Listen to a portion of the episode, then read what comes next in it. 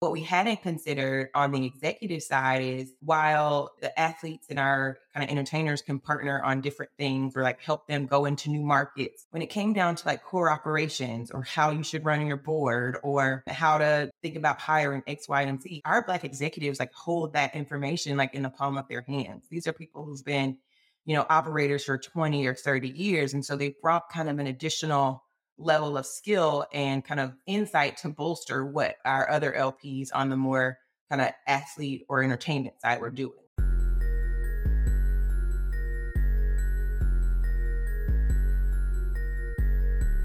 Hey, welcome to the Trapital Podcast. I'm your host and the founder of Trapital, Dan Runcie.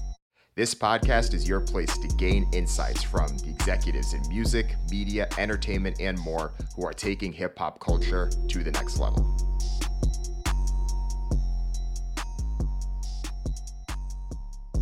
Today's guest is Megan Holston Alexander. She's a partner at Andreessen Horowitz, currently leading its Cultural Leadership Fund. And to date, this fund has raised over $60 million invested in over 300 Andreessen Horowitz portfolio companies, and has brought over 100 Black leaders into the space. I'm talking to Megan right after the Cultural Leadership Fund hosted its first ever in person summit. It was a pleasure to attend that summit myself and meet so many of the people that are friends of the fund, LPs in the fund, and really make it what it is. So, this conversation, we talked a little bit about what it was like bringing that event together, especially after the pandemic. We also talked about how events like that fit within the fund's overall strategy and how that strategy has evolved over the past few years. For a little bit of background, the LPs in the Cultural Leadership Fund are all Black, and it is one of the first funds to have ever done that in the VC space. And specifically, to date, a lot of the investors had been athletes and entertainers, but Megan talked a little bit about how they've expanded to bring on more Black executives, what that looks like, and how that ultimately helps support the goal of the fund even more. One of the fund's other goals is to increase the amount of Black talent and interest in tech. So we talk about what some of the opportunities are, what some of the challenges are, and what the VC community can do to help improve this even more. Great conversation. So many insightful points that Megan shared. I enjoyed this conversation, and I know you will too, especially if you are an investor or you're a founder yourself. Here's my chat with Megan. All right, today we have Megan Holston Alexander from Andreessen Horowitz Cultural Leadership Fund. And first, I got to say congratulations on an amazing summit. It was a great event to be a part of and to attend. How does it feel for you now being on the heels of that and just seeing the impact of everything? Yeah, well, thank you so much for coming. Uh, it means so much that people would be interested enough and engaged enough to spend time with us away from their, you know, everyday grind. But we're really pleased with how it turned out. We were motivated because so many of our LPs had sent to us, we want to get together, we want to meet each other, we want to meet the founders, we want to meet the investment team. So as an LP and kind of partner summit, I think it had the intended effect. And it seemed like people really enjoyed their time, but also learned a ton. So I could not be happier. I will say I was telling myself that after it was over, I was going to have so much time to like get so much other stuff done, but like it just never, it never stopped. So, so we were really proud of what we were able to put on. Because I'm sure an event like that makes you think about what else you could do, right? I'm sure you had a bunch of people buzzing with ideas on what other in person events or what other things could look like too. Yep. And that's always the hope, right? We bring people into a room together in hopes that like we can help some serendipity happen. So many people in our network work on similar things or adjacent things or things that would have a really nice kind of partnership together. And so anytime we get to make those introductions, our hope is that people will be buzzing after, have ideas for events and programs and partnerships. So uh, we'll see what comes out of it. And I imagine that a lot of this probably had been in the plans for a while. It was just a matter of timing. So much of CLF's rise and growth had happened during the pandemic as well. And it was just a matter of, okay, when can you bring people together safely to make something like this happen? Yeah. And when I say it was three years in the making, I am not kidding because we were planning actually to host the first summit in 2020. So we were in process of like, you know, picking out venues and cities and where we wanted to be. And then like so many people when the pandemic hit that spring, it just kind of cleared everybody's calendars. And so it's nice to know that two and a half years after the original, that the motive was still the same and the demand for what we were building was still the same, that we got to put it on, I think, even better than we, could have hoped in 2020. Yeah, I agree. And then looking at now, you of course get to have it on the tail end of your announcement for Fund 3. You've now raised over $60 million for this fund. What was it like raising in this climate, though, just given where things are with the market and how things have been so far in 2022. Yeah, totally, totally. So when it comes to like the market environment, you just never know what's going to happen. And unintentionally, you know, I actually got to raise ahead of kind of the market changing earlier in the spring. And that was actually because I was expecting and planning to be a new mom. And the firm was really supportive of that. And they said, okay, kind of up to you. Do you want to do it before mat leave? Do you want to wait until the fall when you come back? And me being like, I don't want to think about this while I'm trying to raise a baby. I was like, let's knock it out early. So lucky enough, you know, I was able to close that out before people really started tightening their belts. But, you know, as a firm, we really believe that, you know, no matter what the economy looks like, what the macro, you know, face of the world looks like, builders are always building. And even more so during times when they can be home and spend time thinking about the problems that they want to solve.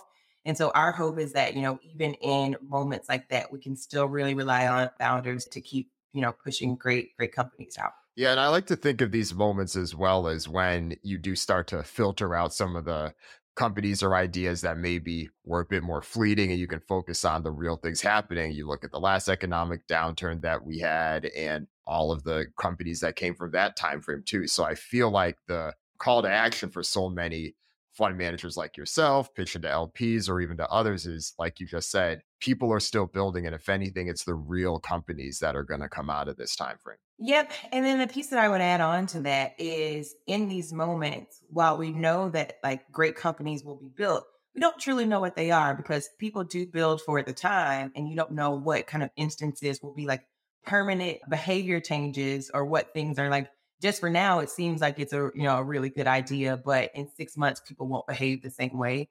And so the hope is that you just always try to lean into things that you think will have kind of staying power, but you just try to do risk reduction. Right, right. And I assume too, from a fundraising perspective, with you and this fund specifically, because a lot of the LPs are high net worth individuals, some of their willingness to invest in funds hasn't necessarily changed as much as some of the more institutional investing and things that we've seen in the past year or so. Yeah. So actually, I might argue the opposite. So when you're dealing with individuals, right, in their personal wealth and people who are really new to venture, right, that's a really, really scary moment because venture is a long term play, right? It's not like you put your money in and then two or three later you can be like, hey, Megan, where are my dollars? And so making a long term commitment like that during a period of economic uncertainty is actually more difficult for an individual than it would be for an institution because one, it's not any particular individual's capital but also institutions have much kind of more thorough game plans, right? They know what percentage they're putting into venture versus private equity versus, you know, bonds or whatever the case may be. So they're kind of more consistent and they understand that the market kind of goes up and down and that there will be moments like this. And it's actually a little bit more difficult when it comes to individuals to kind of get them over that hump. Yeah, that's fair. Because I do think that even in some conversations I've had with folks, things like the price of Bitcoin or the price of Ethereum having a pretty impactful influence on what their net worth is and their own willingness to invest in particular mm-hmm. things. For sure. And for you, with this fund specifically, now Fund Three, but the fund itself has been around for a few years now. Do you feel like the vision for mm-hmm. the fund has evolved at all in that time? I mean, I feel like the core mission is the same, but have any of the ways that you've either talked or pitched the fund evolved in that time frame? Yep. So I think you're right. We've kept our two kind of core missions the same, but what we do understand now is that there are a number of different ways to execute on it. So if you will bear with me, I'm happy to share kind of two, you know, how that looks on both missions. So on the first mission of connecting the world's greatest cultural leaders to the best new technology companies, you know, historically we said, you know, athletes and entertainers and musicians, people who from, you know, a large scale of consumerism have contributed to cultural change. But over time, we've realized that Black executives also have like a really, really huge impact on the space. So people who are in leadership roles at Fortune 100 companies or even at startup companies, they can have a huge impact on culture and consumer behavior more generally. And so we wanted to be sure that we really leaned in to bringing in more Black executives into the fund than we ever had before. And that has proven to be really helpful for the firm because they end up being, you know, equally, if not more useful to the portfolio than the musicians and the singers and the actors, et cetera. And so we have really enjoyed kind of expanding and involving that side of the network. And then on the second side of getting more young African Americans in tech, you know, for Fund One, we committed all of our management fee and carry to like one set of organizations. We picked them in the beginning and wanted to support them through the life of the fund. But what we realized by Fund Two was like, well, that doesn't really give us an opportunity to invest in new nonprofits that are kind of on the cutting edge of technology, right? As things are growing and changing, we want folks who are being innovative on the nonprofit side as well. And so, what we did for Fund Two and now for Fund Three is we opened up kind of the spectrum of what we would support from a nonprofit perspective to kind of match where we thought the technology world was going. So, for Fund One, you see us supporting kind of big well known organizations that have proven over time that they are directly putting Black folks into the pipeline for technology. But now we're saying, like, okay, how do we add to this? Well, Web3 is a huge thing, not only as a space for investment for the firm, but also generally of wanting to be sure that Black folks don't get left behind in this Web3 revolution. So we support organizations like Crypto Tutors that is meant to do just that. And that's not something we would have had insight into in that first fund. Gaming is also a new, huge area in technology. It is now I think, you know, people play games more than they watch TV based on current research. And so, how do we ensure that Black folks are being supported in the gaming industry? So now we support Black in Gaming, we support the Black Collegiate Gaming Association. So just ensuring that our philanthropic efforts can support and are aligned with what we're doing as a firm and what where technology is going overall. I actually want to talk about each of those two things separately. Let me go back to the first one. Let's do it. I think it was really interesting what you said about athletes and that sector around sports in general. If I heard you correctly, them being but not even more influential or helpful for the fund overall, but maybe relative to some of the other folks, whether it's your LPs, such as your musicians or entertainers. Did I catch that right? If I'm hearing what you're saying, you're saying that I said that the athletes are not as oh useful? the other way around, like more useful than like some of the others that work with the fund. Well, I was saying from the executive side. Did I say athletes and not executives? I think it was athletes. Maybe I misspoke, but what I was essentially trying to say is from a cultural leadership perspective, historically, it has very much been athletes and entertainers. And we wanted to involve, we wanted to evolve our kind of mission overall to include more Black executives. That was helpful. Yeah, because I was curious to tap into more about like why that is and how that's impacted the fund so far. Yep, because I feel like everybody thinks that when you bring on like just a celebrity, everything skyrockets, right? That it's just like, oh, if you put this name on there, things just grow. And that's not always necessarily the case. We've, you know, really supported our companies in being thoughtful and strategic around the ways in which you use a celebrity. And we've also been, you know, in deep conversations with our kind of LP network and our network at large about wanting to be more than like a disengaged kind of passive investor. And so they love partnering with the portfolio companies, et cetera. But what we hadn't considered on the executive side is while the athletes and our kind of entertainers can partner on different things or like help them go into new markets or help them with the launch of a new product, when it came down to like core operations or how you should run your board or how to think about hiring X, Y, and Z, like our black executives like hold that information like in the palm of their hands. These are people who've been, you know, operators for 20 or 30 years. And so they brought kind of an additional level of skill and kind of insight to bolster what our other LPs on the more kind of athlete or entertainment side were doing. So now we have this really robust group of Black cultural leaders who can help in a number of different areas. That makes sense. Yeah, I mean, we see the influence, we mm-hmm. see how influential they are in all of these sectors. And if you're thinking about just like how your fund is structured, I know that you do have different folks on the team focused in sports, focused in entertainment more broadly. And I feel like eventually having, you know, whether it's even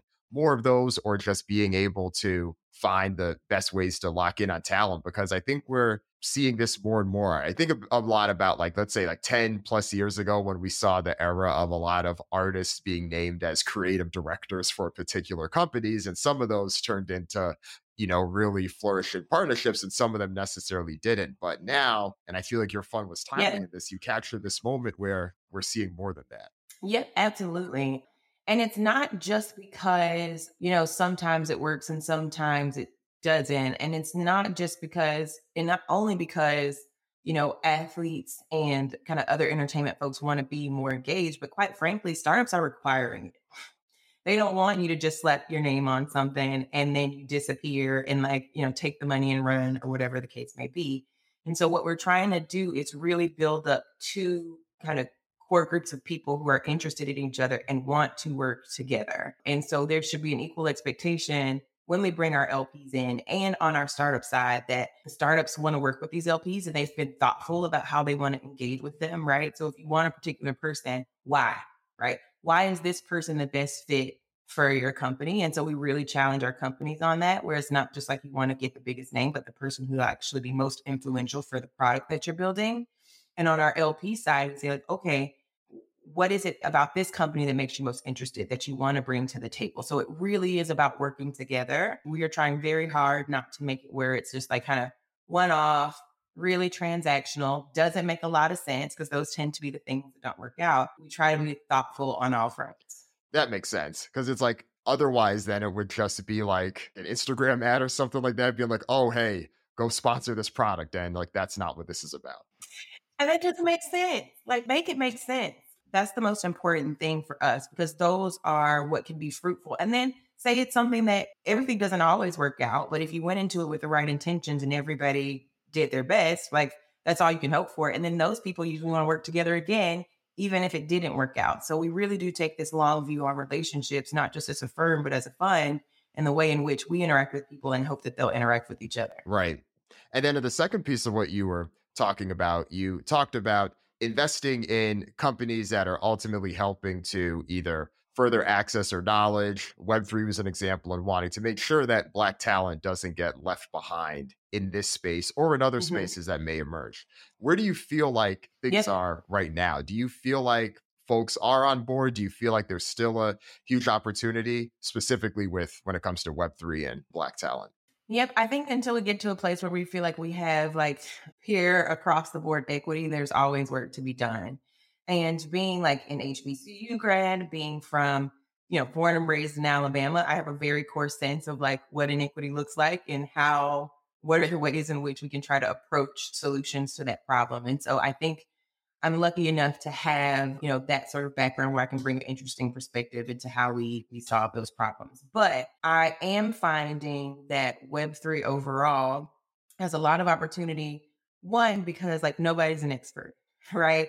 Nobody's been doing Web3 for 30 years. It is relatively new, right? There's people who've been doing it for the last 10 ish years, and there are a few people who are just really hardcore. But there is so many of our Web3 companies because there is just like a lack of expertise in the space. They're just excited to get people who are interested and passionate about Web3, right? So you kind of get to jump over this need for a long period of time, having worked in X, Y, and Z or Web3 in this case, where you get to just work off of passion and start building the product. So that's one of the things I love about Web3. The hard part is is that there's a knowledge imbalance, right? It takes a lot of reading, it takes a lot of listening to podcasts and going through the A16Z canon that a lot of people just don't have, right? The information is there, but everybody doesn't have time to read hundreds and hundreds and hundreds of pages on Web3. And so the kind of that asynchronous ability to get information, I think, is where we have to fill in the gap. What is the answer to that? I'm not completely sure, but organizations like Crypto Tutors that I mentioned earlier are making content easy, accessible, fun, really big on edutainment. And so while I think the opportunities are there for the roles, I do think we need to fill in that the knowledge gap in terms of who gets the knowledge. Agreed. And for you specifically, which areas of Web3 are exciting you the most as an investor? Who? Well, you know, with CLF being a co-investment vehicle inside of the fund, I feel like I get lucky enough where I get to see all the cool stuff, but I don't have to make the strenuous, anxiety-ridden decisions about, you know, which ones to pick. I just get the benefit of spending time with them all after the fact. And so for me, I am most excited about, and I'll just say the one piece that I've been looking into a lot lately is around like DAOs. I love this concept of like governance and people getting to vote on what they do with capital and making decisions about like things to buy and things to sell. I think the way in which communities are being built around kind of DAOs and that type of governance is really interesting. Yeah, for sure. I think some of these conversations, whether it's DAOs buying sports teams or DAOs trying to get involved with different things, we'll see. I think, like anything, we're in the early days and some of these things will come to fruition, but there's definitely something there just looking at how decentralized so many things are becoming. Then I think a lot of those things do need to. Agreed. And I think that there's pros and cons of everything. And I think that's one of the things that, you know, gets missed in the hype cycle. There are things that will be really great, great about Web3, and there will be things that don't work out the way that we hope. But in the end, we hope we shake out with the best kind of of the pack. Right. And then you mentioned earlier about just the way that CLF invest and you co-invest. So you do get to see all the things that come through and you're not necessarily picking or, you know, making them the investments yourself. But do you think that's something that may change with either the vision or the evolution of the fund itself where you would be making those investments? You know, we at the firm we never say never we don't know what the future holds but i think right now the way that we've structured it you know we've got two really core goals at CLF. And the first is like getting black dollars onto the cap tables of Andreessen Horowitz companies. And the more that I can do that, whether it's through co-investing or otherwise, I think that the structure that we have right now is one that works and that I'm, I'm really pleased with. And then in that second mission, or actually still the first mission, but the second way that we execute on it, right? So CLF has a fund and dollars out of that fund go into kind of the deals across a number of the funds inside of the firm. Not all of them, but most of them. But then the second thing that I get to do and spend a lot of time on because I don't have to do, you know, a ton of that behind the scenes, like diligence work, et cetera, is get additional strategic rounds for our portfolio companies. So not only is our LP base as a whole represented on the cap table, but anytime that there is a really thoughtful or smart partnership or somebody wants to add an additional strategic capital, we now can get even more black people on the cap table. And so I really enjoy spending my time doing that. And I, I want to keep at it. But the firms never say never to stuff. Who knows? If it ever makes sense, we'll see. Yeah, definitely. And then I think too, you mentioned this a few times just in terms of how the firm is structured, in terms of building and investing in relationships. And I think this is something that I know you've talked about in other interviews, something that rings true with A16Z overall. But can you talk a little bit about the way that you have the divisions or the way that you have the different verticals for whether it's entertainment or sports and some of the events that you attend as well and how that helps the overall mission? Yep. So for CLF, you know, historically, when probably two years ago, when it was just me and Chris, the two of us, we did everything. Right. And we realized that if we really wanted CLF to scale and to grow and to really have an impact on the communities and generational wealth, we needed to scale what we were doing. We need to get more cultural leaders involved. We needed to be able to make more kind of partnership introductions, et cetera. And so the way that, you know, made sense was, okay, we've got these cultural leaders. How do we bring together the best at what they do in order to help manage these networks? So we brought in folks like Derek, who had been on the management and agency side for a number of years to manage the entertainment vertical, right? So when you have one thing to focus on and it's only entertainers, you can make much more kind of clear and thoughtful decisions around who to introduce to whom or who to bring into this company or when a portfolio company says I need this type of person, you can make a quicker decision. We brought in Deb on the athlete side. She was a manager at Roc Nation Sports for a number of years. So she really just has the depth of knowledge. And not only that, they both have this really interesting knowledge just about who players are, but how we can structure deals with them, right? This is what they're used to. And now we're bringing in this tech side. How do we make those deal structures match? Or how do we make it more, you know, favorable to everybody involved? And so they brought another level of rigor to the deals and the strategic rounds that we were putting together that we needed a lot. And then both Julian and I work on the executive side, which I said is burgeoning. And so we really try to specialize. One, as a firm, right? We've got a crypto fund and a bio fund, and people are specialized. We do the same thing inside of CLF. We try to have people focus on a swim lane, and it's proven to be successful so far. We're really pleased with that decision. Yeah, I think it's effective. And I think the names that you've been able to have as LPs in each of the rounds speaks to that too. And at the end of the day, especially in these industries, of course, I know relationships drive everything, but I think it's more so in these industries because, especially with some of these high net worth individuals in entertainment, there's so many people from coming out of the woodwork who are trying to swindle them out of stuff or trying to propose them the most horrible deals and investment opportunities. So I think that's where the value add is here, as opposed to, or even more so than someone else who, you know, isn't in these fields. So they're not necessarily getting as much of the crap, if you will, from the proposals. So being able to sift through the good ones. I think you brought up a really good point, And I think that point is trust, right? So when you have people coming out of the woodwork, like you said, with investment opportunities. I got a good investment opportunity for you. But that person has no real background to be able to speak to like kind of whatever that item is or whatever that company is. We try to really mitigate the risk for our LPs and kind of partners that we bring into rounds. For CLF, like we never bring deals to people that we haven't invested in ourselves, right? We feel like, how can we tell you, like, you should invest in this, but like we didn't do it. And so people know that anytime we bring something to them, it is fully invested through the Andreessen Horowitz like process, deal team, GP, etc. And so we try to, you know, really eliminate risk for them. And obviously, we always tell them, you know, do your own research. Here is the information. You make the decision for yourself. But we just pride ourselves on building trust with people because if we mishandle people and we swindle people, like that gets around and then that doesn't benefit us, right? If it goes around like, oh, those sneakers over there at A16Z are doing that, but we feel like we have really put forth a concerted effort that people know that they can trust us and they share with their friends that they can trust us. And that really is, I think, how we try to maintain and engage with our network. And so far, you know, that network has been able to grow. And we always say, you know, we're not going to sacrifice a relationship for a quick buck. That's just not our style. That's not what we do. I hope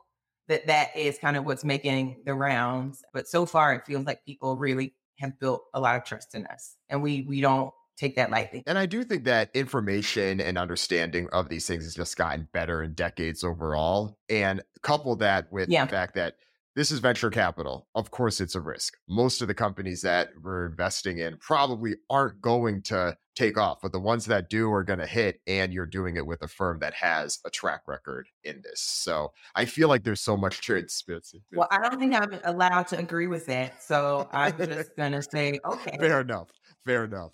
And I think the difference there, though, is that I think about so many of these athletes, whether it's get pitched on like opening restaurants with their name and all these other things that you know are just dated things. Of course, those things can still work. We've seen them be effective, but yeah, if, if we've come a long way.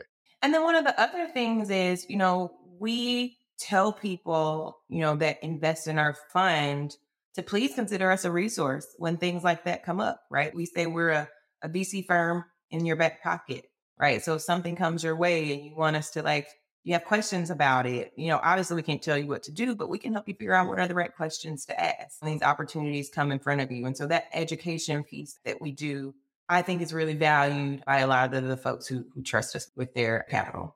Let's take a quick break to hear a word from today's sponsor. Today's episode is brought to you by Trapital's newest partner, Track. Track provides hundreds of thousands of artists with new ways to turn their music into money. Their mission is to accelerate growth and maximize the success of every artist. Track can get your music on every streaming and social platform, and with a personalized artist profile, your fans will easily be able to find your music, merch, NFTs, and more to build your brand. Track can also help you track your impact with robust analytics and get your music to the people who need to hear it. Track will help you get 100% of what you deserve through distribution, getting your music heard all around the world with the most powerful services available, NFTs, so you can step into the future of monetization by offering your fans unique opportunities, and a wallet to become more confident knowing your earnings are paid out safely and securely. To learn more, visit track.co. That's T R A C.co. And then with your LP specifically, is there anything that you're specifically looking for from a vetting process? Like, not necessarily talking about like commitment levels or anything like that, but more so things that you're looking for because earlier we're talking about of course we've come a long way from the celebrity investors slapping their name on things but mm-hmm.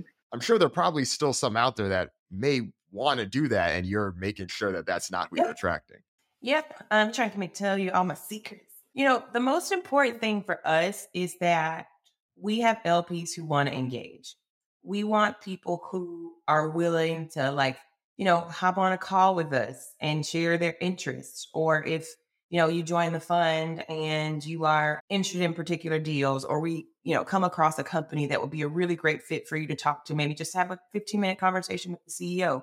There are people who love opportunities like that. So people who want to engage and want to learn and spend time with us and spend time with our LPs is who we try to really, really lean into because it's a symbiotic relationship. We want to support them. But at the end of the day, like our largest goal is to support our portfolio companies. And whether it's the A16Z team, whether it's our LPs, like it's all hands on deck. And so I love people who who come in and have a genuine curiosity and they're excited about technology and innovation and they want to play a role in things that are being built. And so we love those conversations and you can kind of really tell like I've had people who you would never think, people who you would think would be super disengaged like that person is interested in tech who are have gone down like the Web3 rabbit hole and they're like, ooh, and I'm going to do like a token that has this, and then I'm going to give it to my whole community back in Texas or whatever. Like, really, just a really, really thoughtful people. You don't have to be an expert. Like, that's not what we're looking for, but we just look, want people who want to be involved. That makes sense. That makes sense. Shifting gears a bit, on the talent side of things, we talked about it a little bit about how important it is to the fund to be able to just help develop this space. And obviously, your fund's doing its part. We talked about some of the areas that you're looking to invest in, how you're looking to just elevate the space overall. What do you think the rest of the VC community and landscape needs to be able to do to ultimately get things to where it should be? Sorry, when you say get things where they should be, you mean in terms of like talent as in employees of companies? You mean talent in, in what way? So I'm talking about talent in terms of whether it's black founders who are leading companies or black talent that are just interested in the space that are either going on to get jobs in the space or to work for other established companies overall investing and then just being able to grow and see more black talent in tech. Yep. So i'll start by saying there's no one way to do it. I think there are a number of different approaches that people can take, but I, I usually divide it up, at least in this industry, into three things. One, funds can, or, you know, firms can support Black founders, right, by putting capital directly into their hands so that they can build their companies. Two, they can help more Black talent get into early stage companies, right? So employee 10, employee 15, employee 20, because we know that early employee equity can really change a life, right? When a company has a liquidity event, whether it's an IPO or a sale, that now that person has capital to start a company or to angel invest in companies and kind of create some generational wealth for themselves.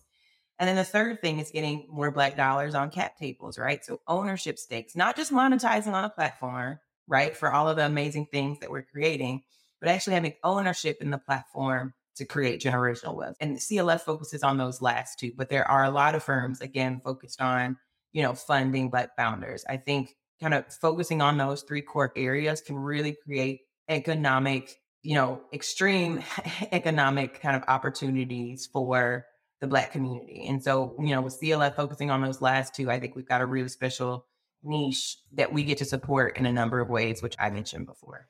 Yeah, I feel like the closer that, or at least the more people, whether it's in this generation or in, you know, people that are a little bit older that are still trying to do it, being able to just get more focus on building generational wealth and just the knowledge and the mindset of it. I think all those things help. I think we're seeing more podcasts, more shows, more content from Black folks that are specifically focused on this, which is great. I think, you know, there's never too much of it. So personally, I think that I would love to be able to see more dollars and more hiring that happens in these places too because i think we saw especially in the past couple of years there was so many press releases that came from particular companies and i think i saw recently there was a, a big tech founder that just announced you know a 400 million dollar fund to invest 400 million yeah yeah. But like wanted to be able to actually see the results from those and being able to see the impact and being able to see people, you know, become their own Robert Smiths that can then, you know, pay for, you know, tuition for a future class. The more of those we see, and it's not just the one, you know, few names we already know would be great. And I think those things will happen, but ultimately, I think that's what so many of us want to see in the space. And there's so much embedded in this conversation, right? And I'll go on a little bit of an aside because I think one, we have to understand that like when we, we think about the future and black equity and empowerment, some people still don't care. Like there are a lot of people who just do not care. It's not their problem. They don't want to help solve it. And then you have people who kind of commit to things but have no follow through. And that's what we saw a lot of over the last couple of years. Like after the murder of George Floyd, all these companies were like, yes, we're going to give this, we're going to do this. And then the follow through two and a half years later is just not there. And then you have the people who are really, really committed, but don't understand the expanse of the Black community and think of it as a small sliver like really high, like accelerators that they would want to support, still go to like a very specific set of schools, right? The talented tenth of the Black people and are willing to support that. But then there's this like holistic perspective around like non monolithic Blackness and how do we encourage economic empowerment and growth across the community as a whole. And that's what I want to get to. When we think about HBCUs, there's a, over a hundred of them, right? And how do we support more of them as opposed to like the same ones that get, you know, a ton of shine? Mind you, when it comes to HBCUs, like they don't work outside of the community. Like we depend on each other, we rely on each other. So you know, I want to get to a more comprehensive perspective on like what supporting Black economic empowerment looks like from a long term perspective. So I think we'll get there, but there's a long way to go. What you just said reminds me of there was one of the tech companies that announced that they were going to have a black board member and that someone was going to take their seat away and they, they were going to make the opportunity for a black board member. And people were very curious, okay, who should it be? And to the point that you're making, who can we elevate to that point? Who can we provide an opportunity for. And I think they ended up choosing one of the most successful and high profile Black founders in the space. And while it is great to see that person in that role, that wasn't creating necessarily a new opportunity in that same type of way. Yeah. And it goes back to the talented 10th thing. We're here. Yep, we're here. And you know, I think you bring up a good point when, and now we're about to get into Black history, but that's okay because this is for the people. Conceptually, when you think about the talented 10th, that's, you know, W.B. Du Bois and like his concept from a sociological perspective. And you think about who he was at tension with the most, Booker T. Washington and his concept of the Atlanta Compromise. Two very powerful Black men, the founder of Tuskegee University versus like the first Black man to get a PhD at Harvard conceptually thinking there are multiple ways in which the black race can succeed. And I think that's still very much the case, right? So, you know, W.B. Du Bois is very much like, we should be going to college. We should be getting these advanced degrees. Like we can have these like high powered jobs, et cetera, and be in government. But Booker T. Washington is like, our people down here don't even have running water, right? We should be focused on trying to get like basic level of education, jobs that provide us like a source of income that's steady, et cetera. So uh, my point is you know, reasonable people can disagree to what the solution is. And I, again, I think there's multiple approaches. And so I think we can, you know, not just go one route, right? It can't always be about only the talented 10th, but like kind of also bring up a, a pathway where in Booker T. Washington space, right? That's why we have all the like black agricultural people. Tuskegee is like the best university for like mechanical engineering and industrial engineering. And that's all like thematically with Booker T. Washington. So there's room for both. We just have a habit of focusing on one. I'll leave that there. Went to a total Black History tangent, but we could do a whole episode on that, but I'm glad you brought that up because I do think that analogy and just it ties so yes. much of this together. And ultimately, the purpose of the fund and what you're trying to do. And I think the nuance of all these conversations and the comprehensiveness of it is what people need to yep. hear. So thank you for that fun fact i'm actually a sociologist by trade it was my undergrad my undergrad degree i got a master's in it i went to get a phd dropped out because i hated it moved to california and got into tech and my dog was actually named after wb du bois so fun fact for the people out there. Still fresh. I mean, eh, for someone that, you know, the sociology degree may have been, you know, some time ago, but still fresh. You still got them. It's good stuff. I love social interaction and studying how people engage with each other. So it's my secret passion. I'm a sociology capitalist, I guess. Of course. No, I, I, think that there's some term there.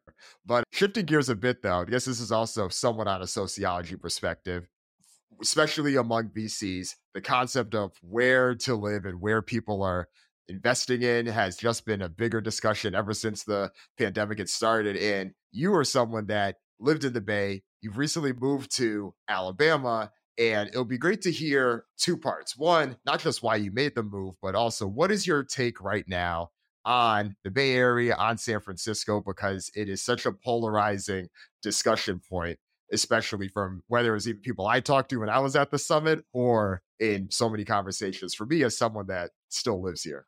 Yep. So it's polarizing for a lot of people, but my feeling is clear. And I've always felt that like talent is truly, truly all over. So I moved to Alabama because, you know, I got two little babies and, you know, my parents are getting older and I wanted to be able to have my kids spend time with them and to go to Mimi's house and Mimi to be able to come to their school stuff. And so, you know, the pandemic really allowed us the opportunity to do that because, as you know, Andreessen Horowitz moved to the cloud. Prior to the pandemic, we were very much a, you know, in office culture, as most firms were. But, you know, much to the credit of our leadership, they saw how much flexibility people had while still being productive and wanted to be sure that, you know, people were able to maintain that. So I'm really grateful for it. But, you know, my stance has been the same. I've always felt like people, smart people come from everywhere and they can be everywhere. I used to get really offended actually. So I went to an HBCU undergrad. I went to Clark Atlanta, but ultimately got an MBA at Stanford. And somehow after I went to Stanford, everybody starts like picking up the phone for you, right? And then they'll like respond to your emails when they, you know, see a certain thing there. But people like, oh, I see you went to Stanford. Like you must be smart. And I'm like, I was smart before I went to Stanford.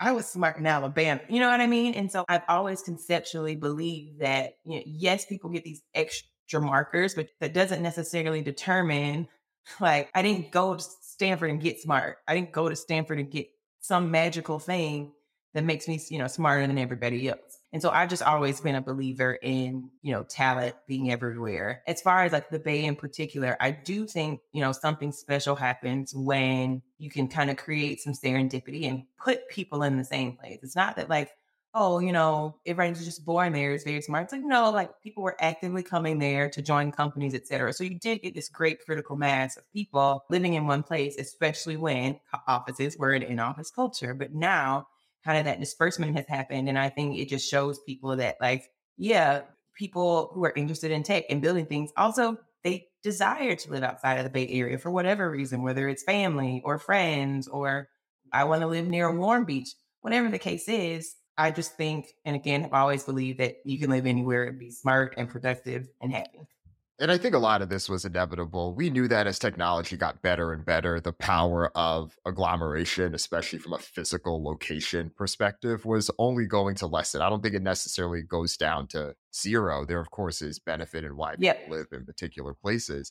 But I do think that that what we saw the past 15 years up until maybe the past two years was at least like the last wave. And I think you saw it before, whether it was with you know the auto industry in the midwest or all these other places like we've seen this happen time and time again but what's different now is that things are so fragmented and it makes me think a lot of things we see in music as well. We saw so many areas that were just such culture beds for where the new sound was coming from where the hottest music was and i think we still see a lot of that but we're starting to see even that spread out of it too so this is happening across the board.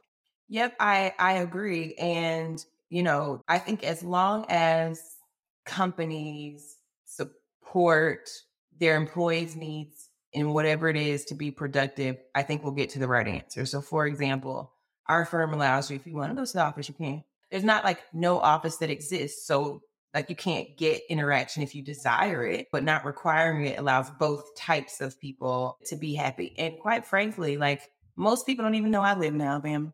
Like I'll be on the phone with somebody from work and they're like, "Oh, I'm in Alabama." And they're like, "Oh, how long you visiting for?" And I'm like, "No, I live here." And like everybody's eyes bug out and they, "What?" you can be equally as productive and no one have no, you know, no idea where you are. Yeah. And I think that and it's interesting. I've heard, you know, from some founders that are trying to go back in the office, some founders that are, you know, doing things remotely 100%. And part of it is all that works for you. But the fact is, we have options now, and that's makes it cool.